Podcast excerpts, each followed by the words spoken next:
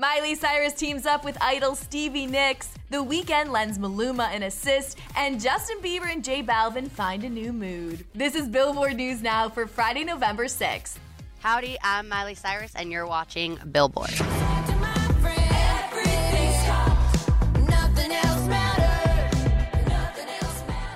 In this one of a kind collab, Miley Cyrus joins Stevie Nicks for Edge of Midnight, a remix to Miley's Midnight Sky, making it the perfect cross generation duet.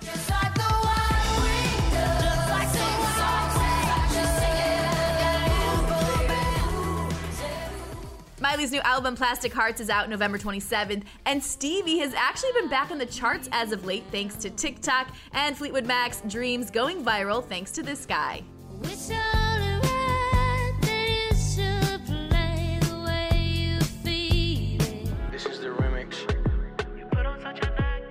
In the midst of the heated presidential election, Maluma and The Weeknd dropped a much needed surprise, a Hawaii remix.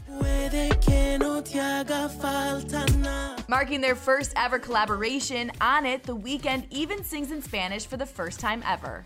I can tell you that we have a, a very special remix in the works. In October, 24kGoldn teased it in this behind the scenes clip for his Billboard Chartbreaker interview, and now it's here.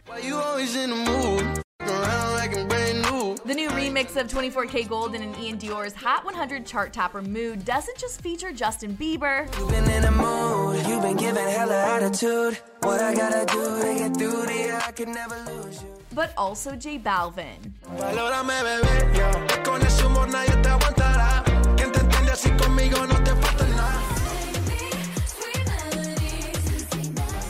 And just like that, we have a new album from Little Mix, bringing the party to the weekend. Their sixth studio album, Confetti, is here, and it's a vibe.